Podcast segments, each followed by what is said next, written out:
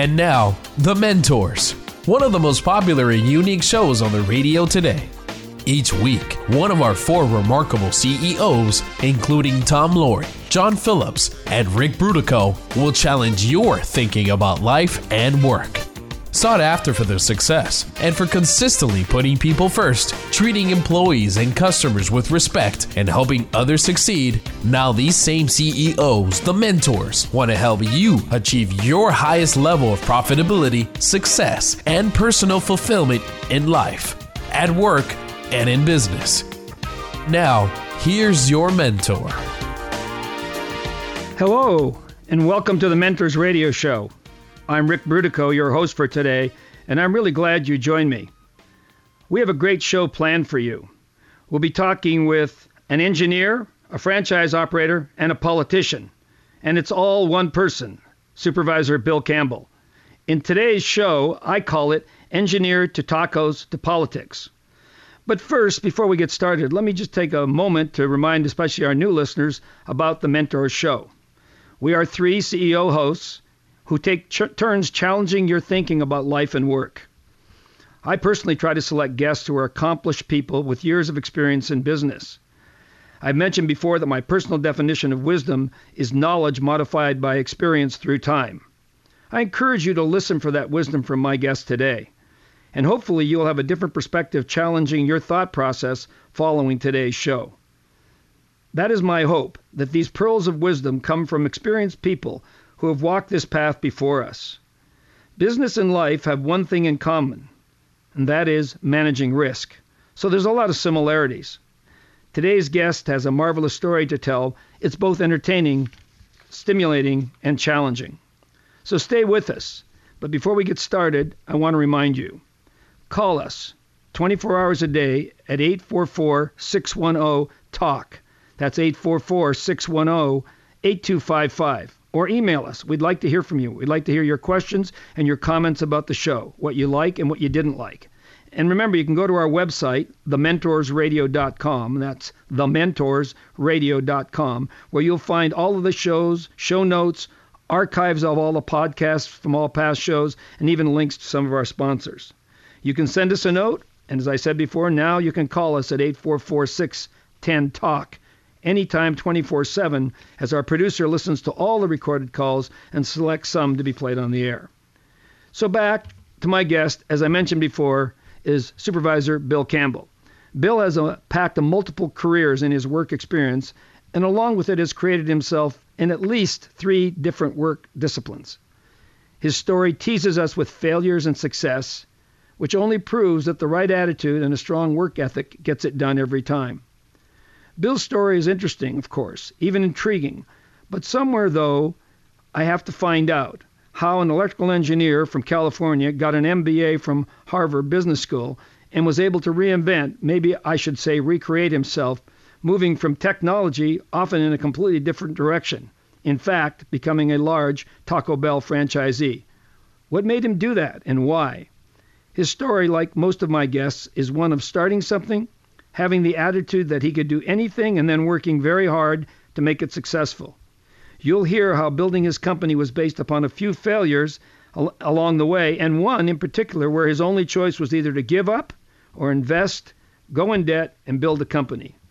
He'll tell us about the need to reinvent oneself and how he developed that perspective and how it worked for him in his life. And then, of course, there's his success in politics. He served as minority leader in the California State Assembly. After that, was elected to represent his home district uh, of Orange County as a supervisor, where we have three million population. I will ask him what that was like. What did he take away from it? Are there any lessons? Maybe something for the political upheaval that is going on in the state houses in Washington, D.C. today. Maybe he can pass use this venue to pass along something, maybe a little that wisdom of how they can all get along and get something done. Along the way, I bet we'll find out how one could go about reinventing themselves in the workforce today. Be sure to listen for this valuable, informative advice. It will change the way you think about your current career. Bill's story is a short course on how to live life, be successful, and make a difference giving back by helping others. How are we go- ever going to cover three careers and 50 years in a single show? The only way I know is to get started. So, hello, Bill. How are you? Ric, I'm doing great, and your introduction was fine. I, I think basically, rather than totally recreating myself, what I did was was build on the experiences of the past and added to them, and then of course, obviously, threw in the the learning of what you have to do in your new surroundings. Well, I appreciate that, Bill, and I will tell you one of the questions that we get a lot, especially from the younger some of the younger listeners. Um, they they really are struck with that. I mean, they come out of college, they really don't know what to do. One one young lady, uh, well, I shouldn't say young. I don't know how old she was, but she wrote in and she specifically said she got a degree from a good university. She even had foreign study involved. Came out with I remember I don't remember the exact degree, but I believe it was marketing. And she worked for one of the big companies, I believe Macy's, and then worked for somebody like. Um, uh, one of the clothing companies where she was a buyer, and it was nothing like she wanted to do. So I've recently heard that what she's doing now is au pair kind of stuff, au pair kind of stuff, helping people, and also trying to create her own company organizing individuals who don't have enough time. I know it sounds simple because you did it so often, but clearly it's difficult for a lot of the rest of us. So that's why I brought that up. Uh, in fact, let me just ask you how does a SoCal electrical engineer in 1965 how does he get from Playa del Rey to Harvard? And that's in the 60s when, if I remember correctly, there were no combined tech MBA programs, were there? No, there there really weren't. But it was a case of um, uh, actually a, a experience where I met a Harvard MBA while I was doing a summer job at what was then called Pacific Telephone and Telegraph Company. Now, Remember of course, well. part of AT and T. Um, and that fellow told me about the way they studied. And I thought, you know, I've enjoyed engineering, but I like dealing with people more. So I think I'm going to move myself over into the business arena. Well, and and you did. It seems like it's very success, successfully, I might add. But I also am kind of interested in did you think the Harvard experience? You know, we hear a lot about the Harvard experience, uh, those of us that didn't go to such a prestigious school. Um, do you think that experience was helpful or beneficial? Did you enjoy it? Uh, how, how do you feel about that? Uh, I loved it. Uh, the, the the way you study at Harvard is um, unique uh, for business schools, although a lot of others have modeled after it since then. It was it was founded in the early 1910s, based upon the way they train in law school. So what we did in the business school was study cases, stories about business, and you had to be the decision maker in each one of those cases. So the this, the case study would describe a business situation. At the end, it would say, "Mr. X, what should you do and why?" And then you had to go into class and defend your position. I thrived on that. I didn't always get it right, but I learned a lot, and it was an unreal world for two years for me. Well, m- maybe maybe that's where you got the idea for your the political fever that engulfed you later in your life. I mean, first of all, thriving on being attacked and and having to defend your position, and and secondly, I mean, how can you help in Boston get some sort of political fever? It would seem to me that it almost oozes out of every pore. But we only oh, have a oh, couple. My, my my politics came from a a wonderful matron aunt who served for 40 years in our uh, federal government starting in 1917. And I met her when I was first 10 and then would meet her over the years and she'd tell me wonderful stories about our country. And she at age 16 set me down and said, Bill, you're bright. You work hard. You're going to be successful. You must give back to your country or your local government or something. Be a teacher, go in the military, serve in public office, but you must do that. So she planted the seed a, at a young age. Well, that's that's a wonderful story, Bill, and I'm glad you told us that. We're up against the break now, so uh, stay tuned, everybody, and we'll hear the rest of Bill's marvelous story when we come back. Ah, my health insurance is killing me. Well, it was killing me too. That's why I just switched to a non insurance ministry. It only costs $320 per month for my family of seven, and it's even less for couples and singles. Wow. It's a solid organization, been around 17 years. We have the dependability of a proven method, but it's different. It's Christian based, so we don't have to pay for non Christian practices like abortions. Plus, we can choose our own doctors. What is it? Samaritan Ministries. SamaritanMinistries.org. That's easy to remember. SamaritanMinistries.org. Imagine waking up and walking just eight steps to your work. No commute, no traffic. You set your own hours, full time or part time, your choice. Supplement your income, replace your income. It's up to you. HopeInACan.com can help you get there. These aren't empty promises. When Catherine, a popular hairstylist back east, became ill and needed different work, she became part of the Hope in a Can team. Within two years, she not only regained her health, but also more than replaced her income. Mary, a nurse and mother of nine in the Midwest, quit nursing to be with her family and work from home. Her income put nine children through college. A near retirement dentist is happily building a post retirement business. What are your goals? Call now toll free to learn more. 855 921 HOPE. That's 855 921 HOPE. Or go to hopeinacan.com. That's hopeinacan.com. Hopeinacan.com. Because you're active in your church, you may have wondered how can we maintain the quality of our stained glass windows? What is their value? What would repairs cost? You can get a no-cost analysis of your church's stained glass windows at willethauser.com to help you make the best decisions for restoration or new windows. A free inspection and evaluation of your church's windows by the Willet Hauser artisans can answer your questions. Over 120 years of stained glass design and restoration experience. WilletHauser.com. And now, back to the mentors, where remarkable CEOs challenge your thinking about life and business. You're listening to the Mentors Radio. I'm Ric Brutocao, your host, and this week's uh, guest mentor is Bill Campbell, engineer, businessman, and elected official. Right before the break, Bill was telling us how he got interested in politics, but I want to take you back, Bill, to when you were an engineer coming out of Loyola University. And it was an, an electrical engineer, as I recall, and that was in the 60s when that career was really hot. Um, what what made you think to do something else? Well, it yeah, I ended up working in the aerospace industry after earning my MBA, but it was, as I said, I just de- determined that yes, I enjoyed uh, engineering, but I enjoyed dealing with people more. So I thought, let's blend the two together, dealing with people and also engineering. So after earning my MBA, I came back to Southern California and started work at a place called TRW Systems, and had a marvelous uh, experience there. Got to see cutting edge things that actually didn't turn into, they turned into commercial applications 10, 15, 20 years later, but we were doing it, you know, advanced technology at that time. So I loved it. Did it did it, it get you excited about being in the uh, private enterprise business, or was it that you, it was just too too large to get your hand around and you had to be more hands on? Well, the, from my point of view, I was working on the administrative side at, at uh, TRW Systems and doing well but the way you were going to get to the top of that company was to come up through the design or the technical side.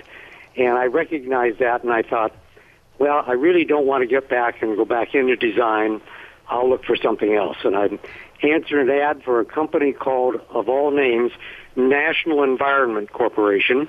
And I assumed it was some sort of company doing software studies on environmental issues, although we defined environmental as a different way back then, and discovered that it was a conglomerate that a guy had put together and picked out a name that he thought would be a sexy name for the stock market. Well, that uh, maybe today it would be a huge success. Who knows? Is it still around? uh, no, it had uh, what I best describe as a fast rise and a fast demise. A brilliant guy.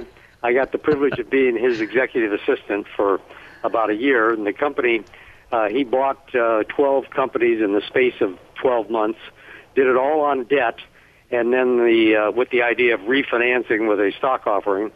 And about the time he was ready to go to the market, the market crashed, and his debt was short-term debt. So we walked out the door together. well, you know, I remember that that was the the go-go 60s and 70s. I remember that very well because I worked for a, a, large company in those days. I believe it was about a five billion dollar company called Whittaker Corporation, and I think we had like 80 or 90 different companies and in amazingly different industries. None of them complemented each other. And I'll tell you, we were so confused, we had no idea what was going on. Best thing we ever yeah, did well, was to National break... Environment Corporation meant that we owned restaurants, an insurance company, uh, construction companies, and nursing homes. so, so, so you learned you firsthand the difficulty of doing that. But but yeah. but somehow you kept going and you actually got into some of those restaurants. What what what led you there? Well, it, it's a funny story, but um, in between, I went back to um, the, um, the science side. I, I worked at Rockwell in their microelectronics division and learned some more technology and uh, ended up being division controller of one of their companies.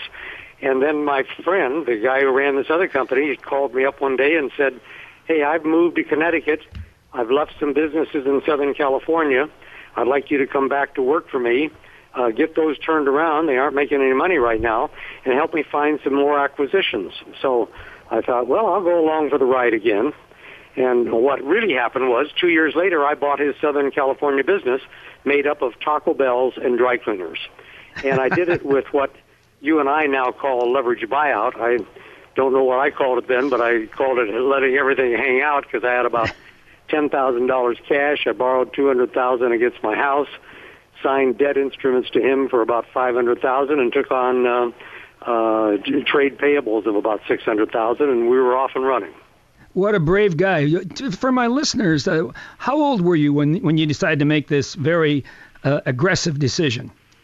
I would have been about uh, 32, I think. Uh, you know, just thinking back on the time time frame of that. Yeah, I, it was in my early 30s, um, and um, it was. Uh, it, you know, it was a case where I uh, signed everything away. I got my wife to sign on the debt instruments too with the bank, and that's a that's a funny side story I might just share with you. I'd um, like to hear that actually, because I remember that. Please we call do. our company BIMA Corporation, Bill and Mary, um, B-I-M-A. But when I was pitching the idea to her about doing all this, and said, you know, dear, you're going to have to sign the debt instruments with the bank with me. And she said, well, you know, I, I think it'd be great if we could put my name first in the company. And I looked her straight in the eye and said, dear, I'd be happy to do that, but I don't want to take MABI Corporation to the bank to borrow on our first borrowing. So I ended up with BIMA. Uh, we did form, form MABI later on, but uh, uh, I had a very understanding and supportive wife, and that's something that was very necessary in this activity too.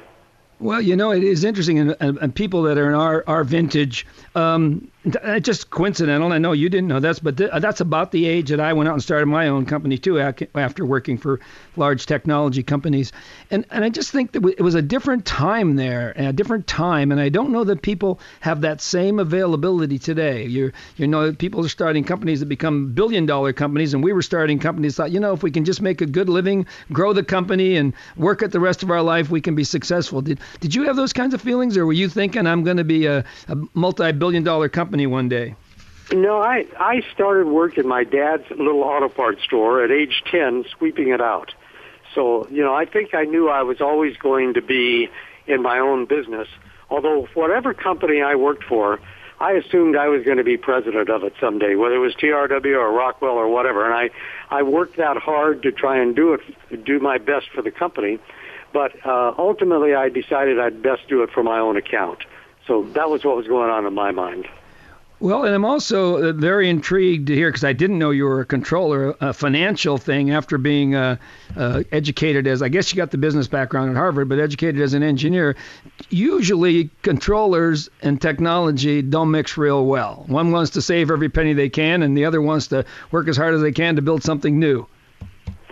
Yeah, I think what I did was I I learned the the financial side at the Harvard Business School, and that's when quantitative methods was becoming popular in the MBA program. So I kind of specialized in that, along with defense marketing, because I knew I was going back into uh, the uh, aerospace business. So um, those two together just worked, and and I had an approach that was um, uh, kind of interesting. I for instance, when I was at Rockwell, we were involved in trying to take some of their science and put it into the commercial side.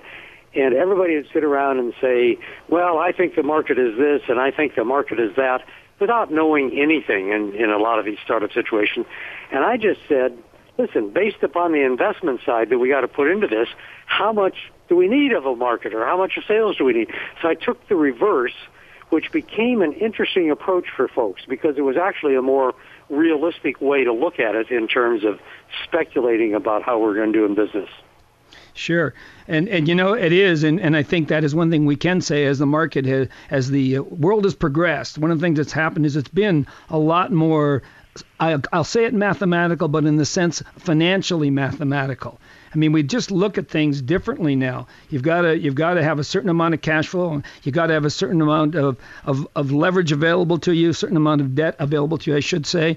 And and it's just things we think more in the numbers. And I really do give credit to the. I know in my case from my MBA, and I think you I think you're making that point very strongly. I would encourage a lot of listeners uh, uh, out there that are thinking about these kinds of things understand the business side, the financial side. Wouldn't you agree?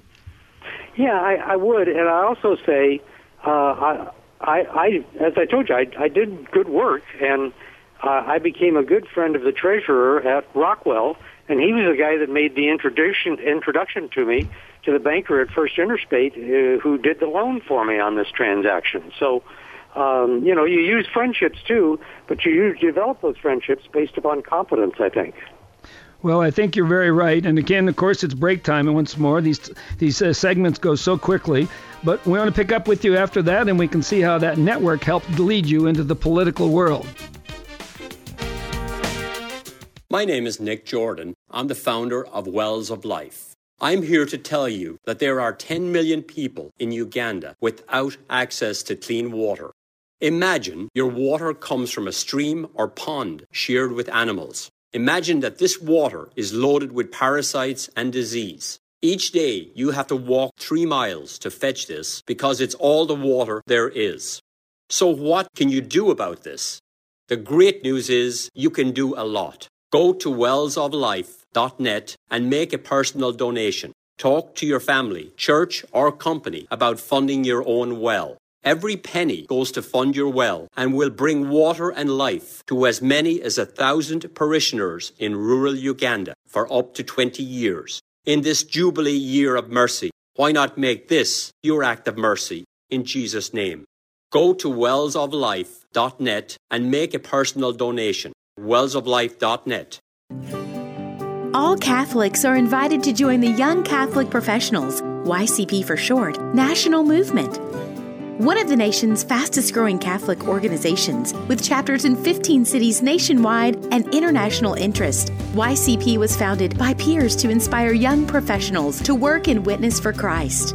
YCP's programs are designed to help young people at every stage of the journey to grow as Catholics and as professionals.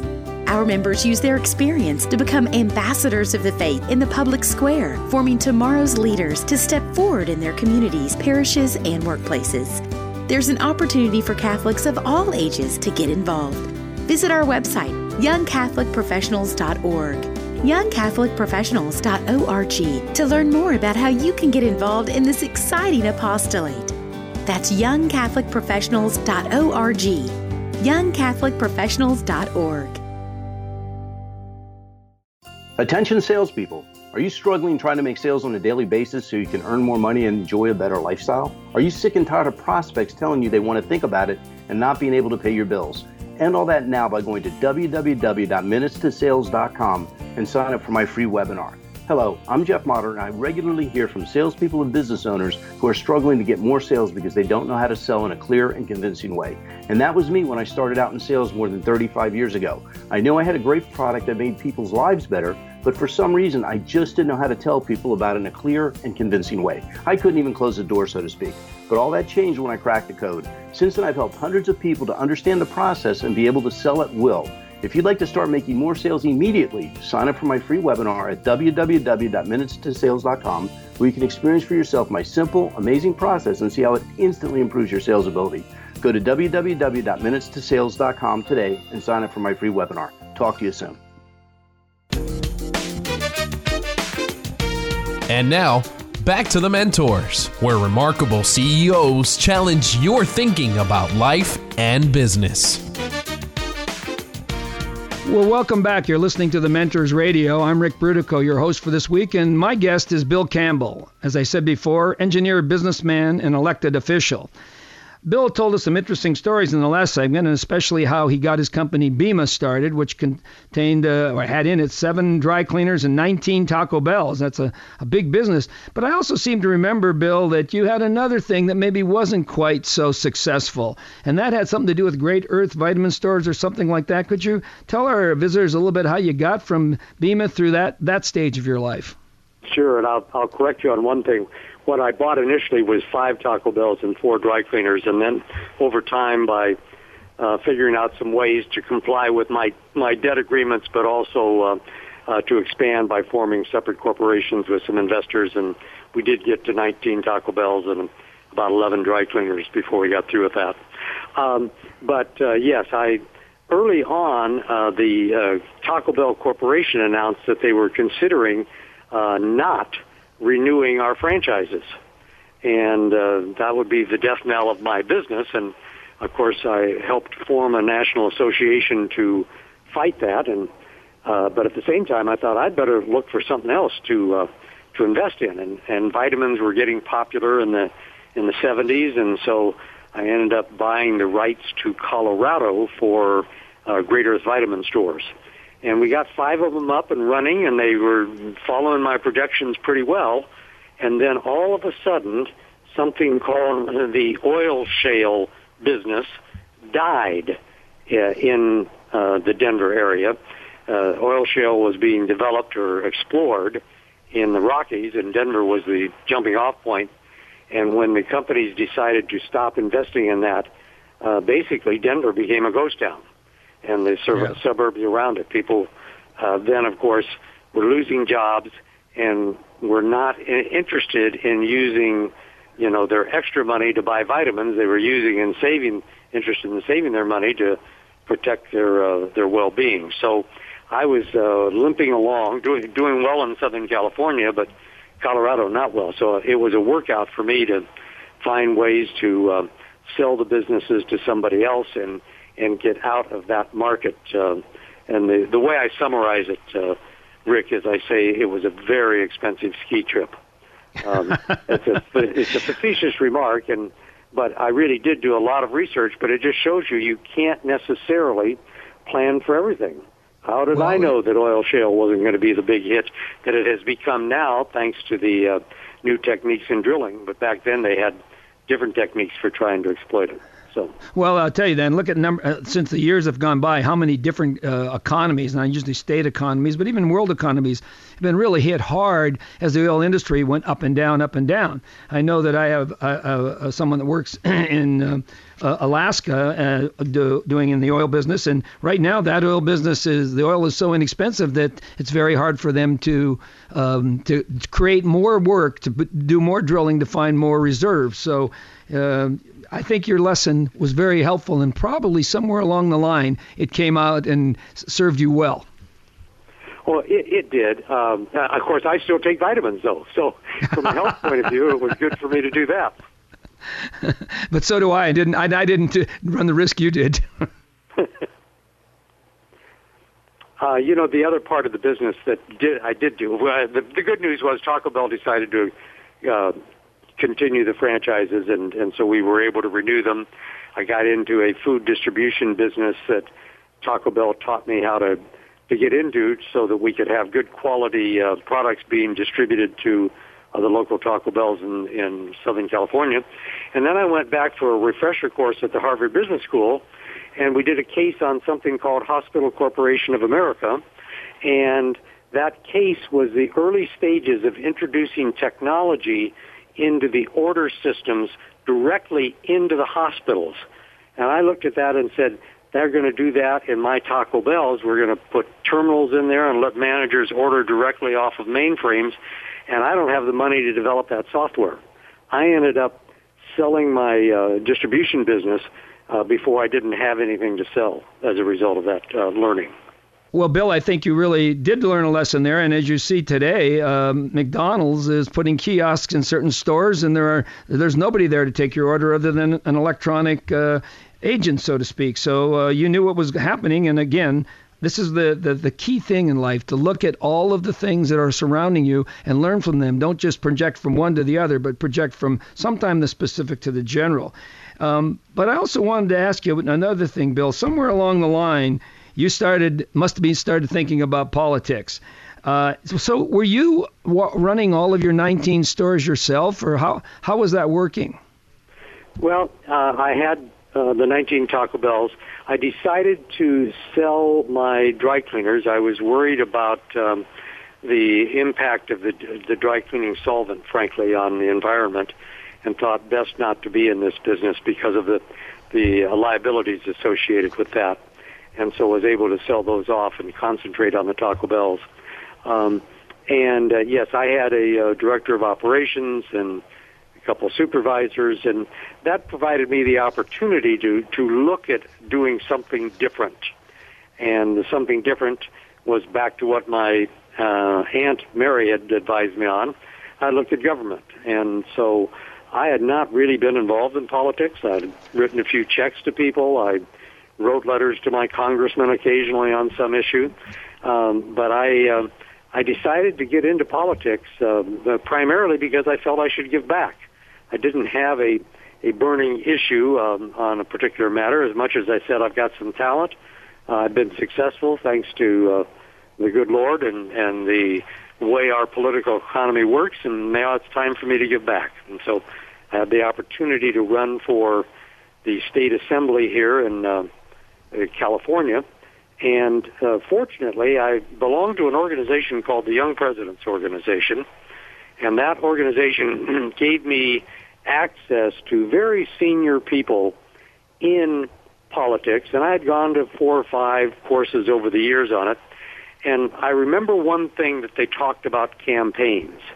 And they basically said, you must think about yourself no differently than a bar of soap you're selling yourself to those consumers, only we call them voters, and you'd better approach it just the same as a sophisticated marketing program for any uh, consumer products company. Well, uh, that you know, and that again served you well because, uh, as we'll find out in the next segment, we'll find about your political. But before we go, could you give us the the quick story about why and how you came up with the idea of repositioning yourself? And we'll have about a minute, Bill. Okay, a friend of mine, um, uh, again, met through the Young Presidents Organization, said that in his life, and he was kind of a mentor to me, he found it was a good thing to repot yourself every five to ten years. Repotting meaning taking a plant out of a pot and putting it into a bigger pot. In this case, for me, I recognize that after about 10 years on something, I can still do it well, but I don't have the same emotional drive and enthusiasm for something. And so uh, it's good for me to look around to do something different. Well, I think that's good. I mean, that that, that part. I mean, I'm a little bit of an amateur uh, farmer myself, and uh, I know that when you you're when you get root bound, when those roots all climb together inside that pot, that plant does not grow anymore. And so I, I, the first time I ever heard the story about repotting yourself was when I spoke with you once some time back. But uh, it's it's a great thing, and, and and listeners think about that as you think about your career. Is it that you've gone as far as you can go? Is it that you aren't interested in something particular this company's doing, or maybe it's just time to repot yourself? So with that, stick with me. We're going to take uh, Supervisor Campbell to Sacramento and have him tell us about the political world when we get back. You're listening to the Mentors. In classrooms across America, students are not learning the same history you did. Last year, McGraw Hill apologized for calling slave trade immigration, and a popular world history textbook devotes a full chapter to Islam and Muhammad, but only a few sentences to Christianity and Christ. Recent federal testing shows students are far worse in knowledge of U.S. history than in math. Only 12% of high school students are proficient in U.S. history. Today's history textbooks not only fail to engage, they favor political correctness over true history. This is a serious problem that has a far reaching impact on our culture and our future. What are your kids and grandkids learning? At CatholicTextbookProject.com, you'll find fresh, accurate, engaging history textbooks Used in Catholic schools in more than 60 dioceses, these textbooks are highly praised by all, even award winning secular university professors. Go to CatholicTextbookProject.com to find out why. This is a church, a church that might be like yours, with beautiful stained glass windows Through the years, time and weather took their toll, so the people in this church went online and found Willet Hauser Architectural Glass. Willet Hauser did a free inspection and evaluation of the church's windows. Then their craftsmen with over 120 years of stained glass design and restoration experience brought the church's stained glass windows back to life. WilletHauser.com.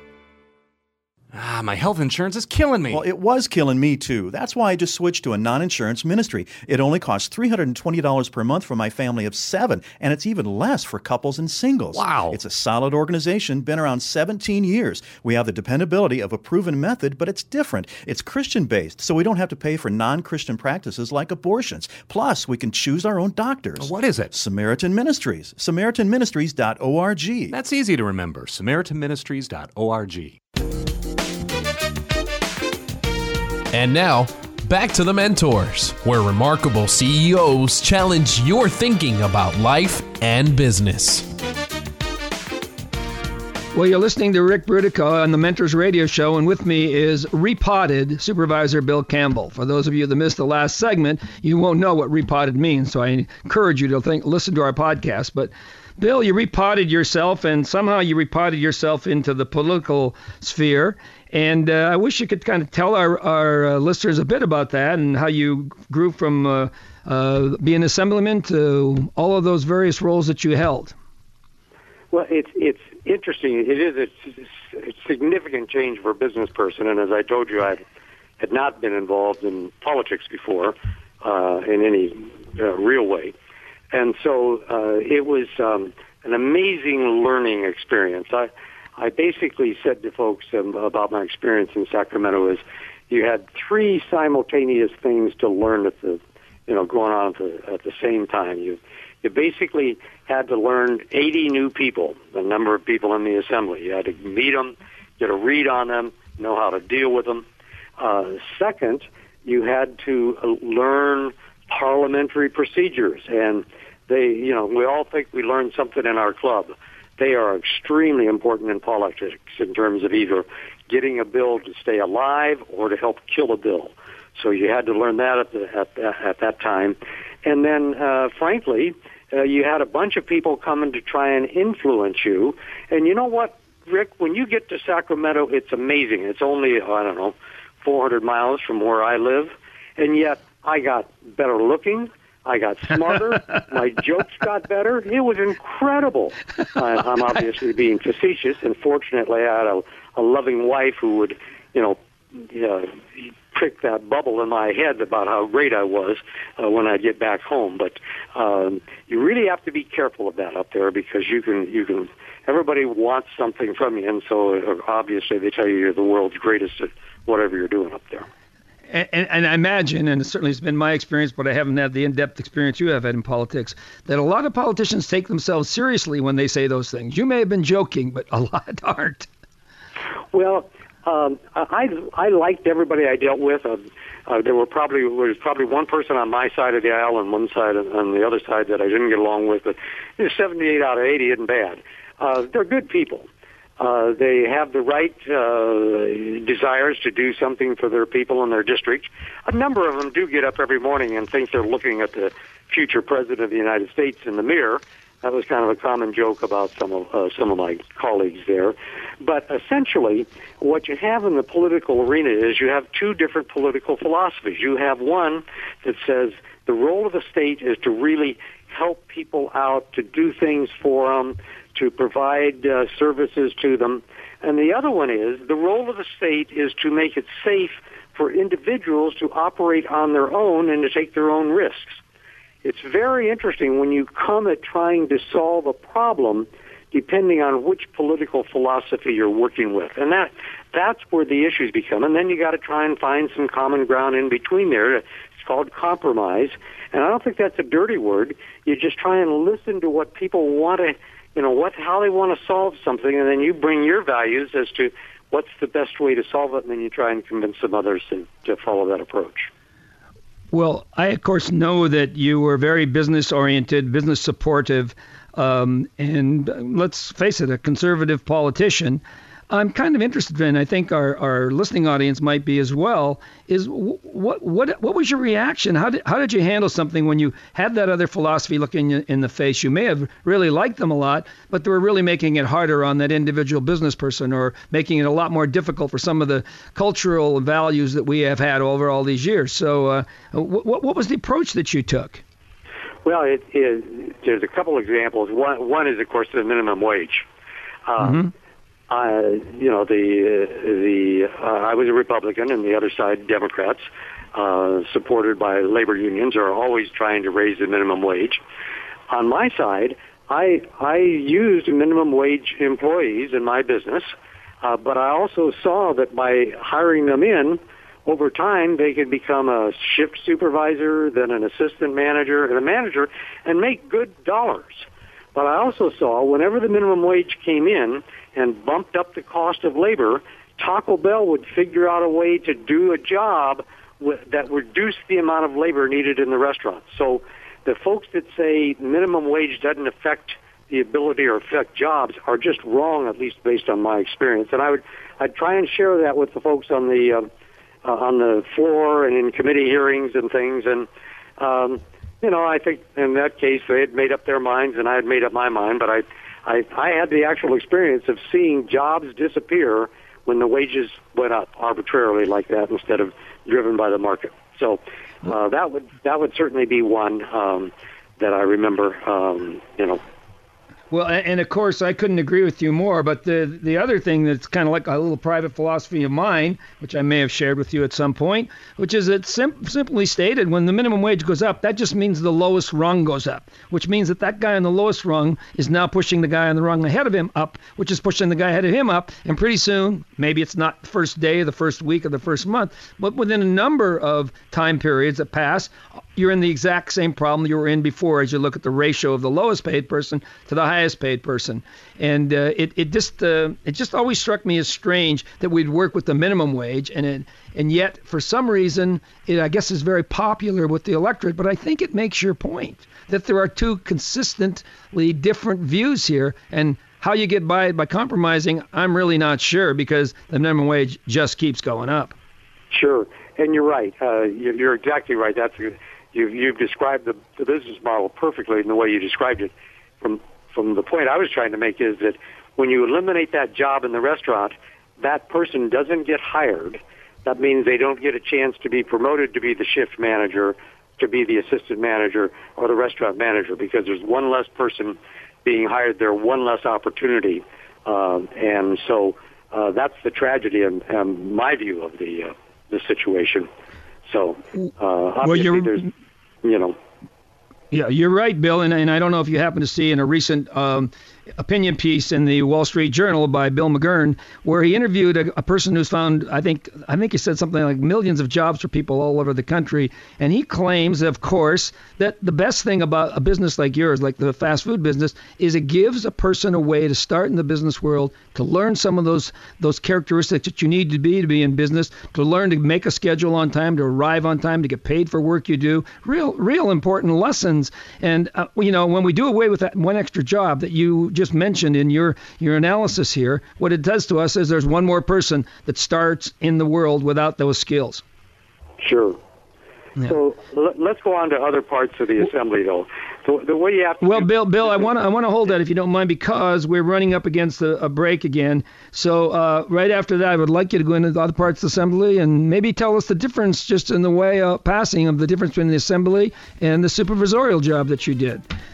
Stick with us, folks, as you listen to Bill Campbell's talk to us about the political situation today. Attention, salespeople. Are you struggling trying to make sales on a daily basis so you can earn more money and enjoy a better lifestyle? Are you sick and tired of prospects telling you they want to think about it and not being able to pay your bills? End all that now by going to www.minutestosales.com and sign up for my free webinar. Hello, I'm Jeff Motter, and I regularly hear from salespeople and business owners who are struggling to get more sales because they don't know how to sell in a clear and convincing way. And that was me when I started out in sales more than 35 years ago. I knew I had a great product that made people's lives better, but for some reason, I just didn't know how to tell people about it in a clear and convincing way. I couldn't even close the door, so to speak. But all that changed when I cracked the code. Since then, I've helped hundreds of people to understand the process and be able to sell at will. If you'd like to start making more sales immediately, sign up for my free webinar at www.minutestosales.com where you can experience for yourself my simple, amazing process and see how it instantly improves your sales ability.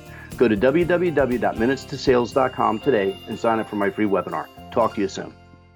In classrooms across America, students are not learning the same history you did. Last year, McGraw Hill apologized for calling slave trade immigration, and a popular world history textbook devotes a full chapter to Islam and Muhammad, but only a few sentences to Christianity and Christ. Recent federal testing shows students are far worse in knowledge of U.S. history than in math. Only 12% of high school students are proficient in U.S. history. Today's history textbooks not only fail to engage, they favor political correctness over true history. This is a serious problem that has a far reaching impact on our culture and our future. What are your kids and grandkids learning? At CatholicTextbookProject.com, you'll find fresh, accurate, engaging history textbooks Used in Catholic schools in more than 60 dioceses, these textbooks are highly praised by all, even award winning secular university professors. Go to CatholicTextbookProject.com to find out why. Imagine waking up and walking just eight steps to your work. No commute, no traffic. You set your own hours, full time or part time, your choice. Supplement your income, replace your income. It's up to you. HopeInACan.com can help you get there. These aren't empty promises. When Catherine, a popular hairstylist back east, became ill and needed different work, she became part of the Hope in a Can team. Within two years, she not only regained her health, but also more than replaced her income. Mary, a nurse and mother of nine in the Midwest, quit nursing to be with her family and work from home. Her income put nine children through college. A near retirement dentist is happily building a post retirement business. What are your goals? Call now toll free to learn more. 855 921 HOPE. That's 855 921 HOPE. Or go to hopeinacan.com. That's hopeinacan.com. Hopeinacan.com.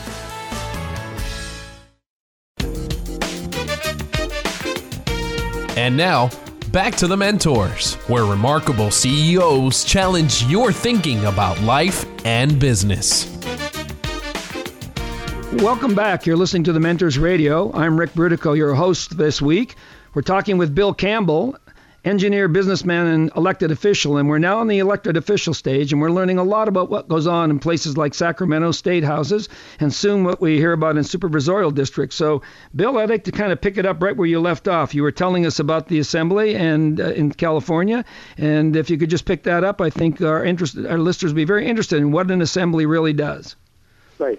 The, the job of the Assembly and Senate, uh, the legislature, in other words, is to write laws or to repeal laws uh, that the governor then makes a decision and signs or can veto and that can be overridden. But it's really about writing laws uh, to for a variety of reasons, and it's also the allocation of the budget.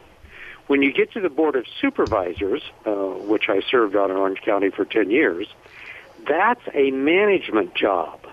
Uh, you basically have five people responsible for running, in the case of Orange County, a $6 billion business with over 16,000 employees. And sure, the, that $6 billion of revenue comes with a lot of strings attached from the federal government and from the state government. Uh, but you've got to make sure these services are delivered. You've got to make sure they're delivered efficiently. Uh, in the case of our employees, uh, most of them were unionized, so we had labor negotiations. It's a major business to run. So, from a businessman's point of view, it was a more uh, enjoyable area where I could apply my business experience directly. How big a budget did you say it was? Six billion dollars. Yeah, so uh, listeners, think about that. A six billion dollar company, obviously not the largest in the world, but a large, large enterprise. And and I guess in the final analysis, you're almost more like a board of directors, aren't you? I mean, you're held accountable if things are not done appropriately and the taxpayers' money is not spent efficiently. That, that's correct. We we hired a CEO, a county executive officer, to do the day-to-day running of the business and to think strategically. But we got involved because a constituent would give us a call and say, you know, you've got a, a pipe over here flooding down my property. get that fixed, and we'd get involved for them. You know, so there's all there's so many kind of mundane things that you can get involved in besides looking at the big picture of how do you keep these folks employed, how do you keep them active, how do you retain them, all all of that too. So, uh, very fascinating and um, you know time consuming job. Well, Bill, we're getting close to the end of our segment. I know it's hard to believe and therefore the end of the show, but I got a couple of minutes here, and maybe you could just give some advice to what's going on in Washington, D.C. Why can't uh, Paul Ryan and Mitch McConnell uh, get along with uh, Donald Trump? What, what's the issue there, and what do you think the difficulties are that could maybe maybe they'll listen to this show and take your advice? Well, I can I can empathize with uh, Paul Ryan because I, although I was the minority leader, he's the majority leader. But I had a faction of people within my party that um, really wanted to do things differently, and they had good reasons for doing that. But it also meant that uh, it r- reduced our ability to have any impact uh, on laws uh, because we got run over roughshod by the Democrats. Whereas if we could find a way to work together with them uh, we were able to get things done that I thought were better uh, for the state because we incorporated more of our philosophy. But you get some folks, and so Paul Ryan is saying, I mean, people are saying to Paul Ryan, why don't you deliver the votes? Or to McConnell, why didn't you deliver the votes on this? Well, because the Republicans do not march in lockstep. Uh, they just don't and they're individuals and they're bright individuals, but it's also a struggle for the leaders. Um, my friend who was a leader before me said it's like herding cats, Bill, and and they're right. Um, obviously, and then dealing with the the wild card of a businessman who's focused on trying to solve things from a business point of view and expects that if people say they're going to do something, because that's what's happened in the business world, if somebody tells you they're going to do it, they do it. And these guys, have been saying they're going to do something for seven years and then they don't do it, you've got to you, you've got to be throwing your hands up in the air. Yeah, and I think I think you make a great point. We're kind of coming to the end of the show, but you know, Bill, you make a great point, and even our president has to, I think, learn that this pro- process is not really like a business process; it's a legislative process. And if you don't get the You're legislators in line, you just don't get things done. You got a chance to see it from both sides. So with that, folks, we have to say goodbye to our guest today and uh, wrap up by t- saying we heard a lot of good things. But one of the things that's most important to me is repot yourself every 10 years or so, maybe sooner if you need it, if you already feel root bound. You've been listening to the mentors, and don't forget to give us a call, and we'll take your call on the rare if possible. 844 610 8255. It's been The Mentors, where remarkable CEOs challenge your thinking about life and business. To get more information about the program or a sponsor, to download a podcast of today's show, or to leave a question for our host, go to thementorsradio.com. That's www.thementorsradio.com. The preceding program copyright CBJ LLC. All rights reserved.